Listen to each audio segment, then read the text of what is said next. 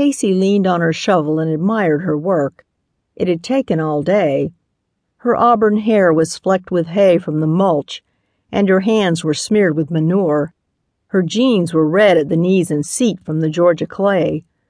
To call her shirt disreputable would have been complimentary. She was exhausted, but totally self satisfied as she surveyed her new garden. The morning's back breaking work was worth it.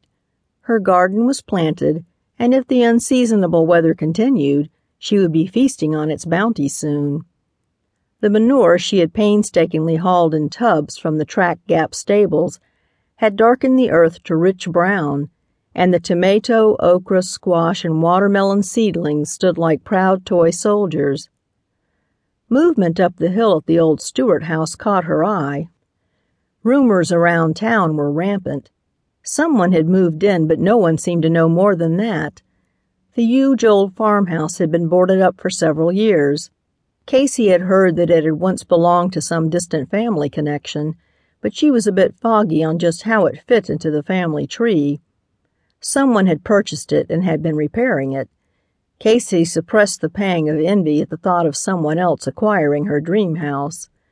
As a tiny child she had stood right here with Granny Weesie and listened to her tell about the people who had lived in it now and who had lived in it when Granny was young.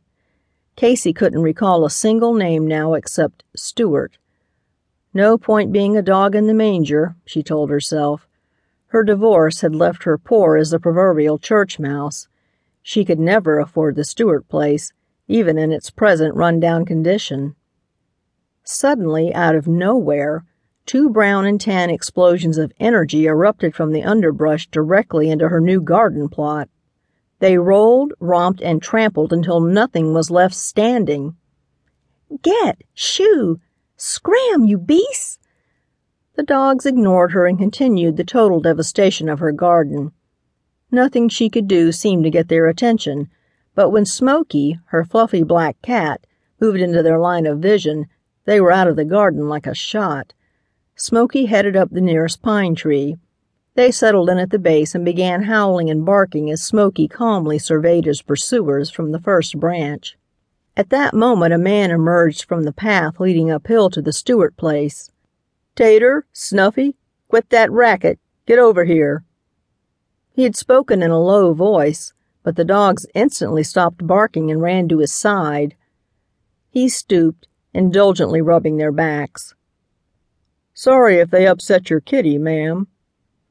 He looked up at her with the most incredibly blue eyes she had ever seen.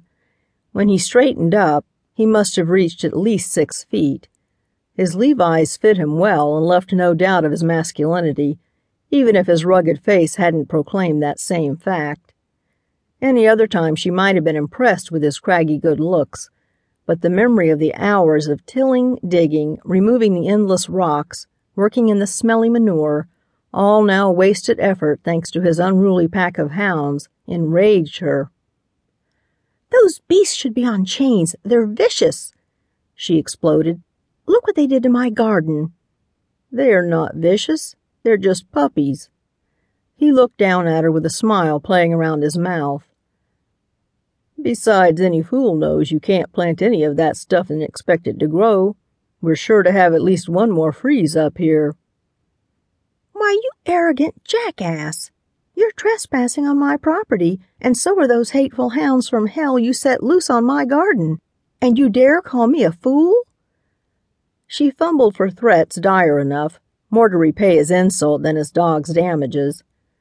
Ray had always called her names, most of them worse than fool. She had taken enough of that during her marriage. Ray had always tried to belittle her and make her feel like a stupid, little woman. Now that she was through with her ex-husband, she was never going to let another man put her down. Her emerald eyes flashed a warning fire. "Do you realize I could sue you for damages?" "Whoa, lady. We're not in Hotlanta. Up here in the mountains, neighbors settle their differences among themselves. Not in law courts. I have every intention of repaying you for the damages the pups did. I just wanted to point out it's too early to plant vegetables up here yet." She was furious and he didn't seem to consider the situation more than an amusing incident,